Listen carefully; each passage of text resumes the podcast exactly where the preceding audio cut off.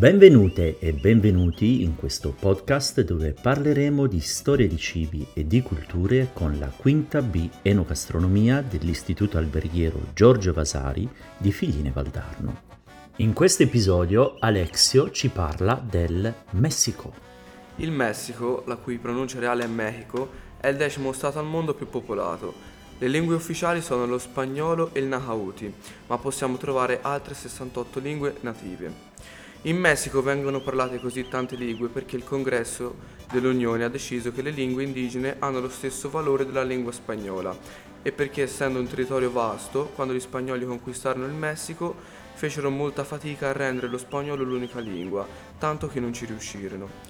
La capitale del Messico è Città del Messico. In Città del Messico è situata la Plaza Mexico, ovvero un'antica struttura che aveva la funzione simile ad un'arena e qua si svolgeva, oggi non più, la corrida, una pratica che consiste nel lottare, cacciare o correre con tori o altri bovini.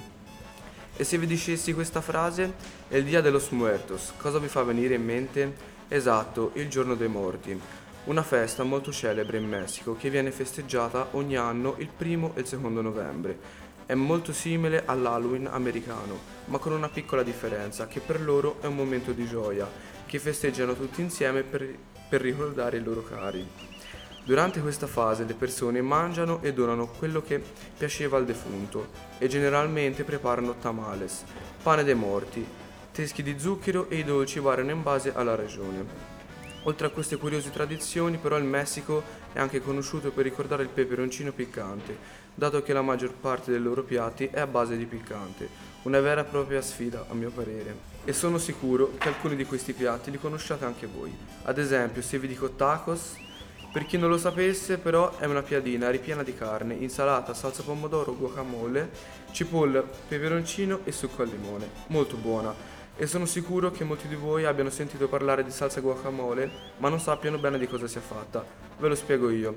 La salsa guacamole è una salsa a base di avocado, cipolla, peperoncino, che non può mancare, coriandolo, olio, sale e pepe. Molto facile da preparare.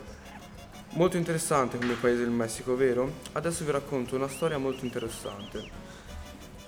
I protagonisti di questo racconto sono i Maya, un'antica civiltà che viveva in Messico ed il mais, il cereale più antico delle Americhe. I Maya sono riusciti a scoprire la nixtamalizzazione, ovvero un processo di lavorazione che rende i chicchi più sani e nutrienti, dai quali ricavano sia farina che un impasto utilizzato per fare le tortillas. Eh sì ragazzi, le tortillas, quella specie di patatine triangolari fatte con farina di mais nixtamalizzato, perché con il mais normale si disfano.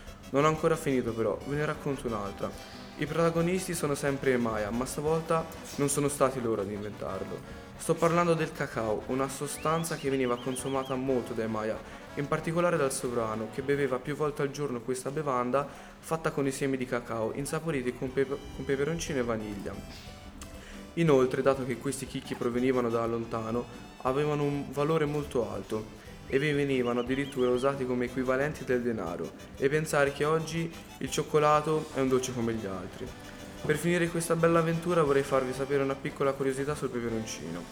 In Africa e Asia capita spesso che gli elefanti, amanti delle verdure, invadano i campi dei poveri contadini per mangiare tutto quello che trovano.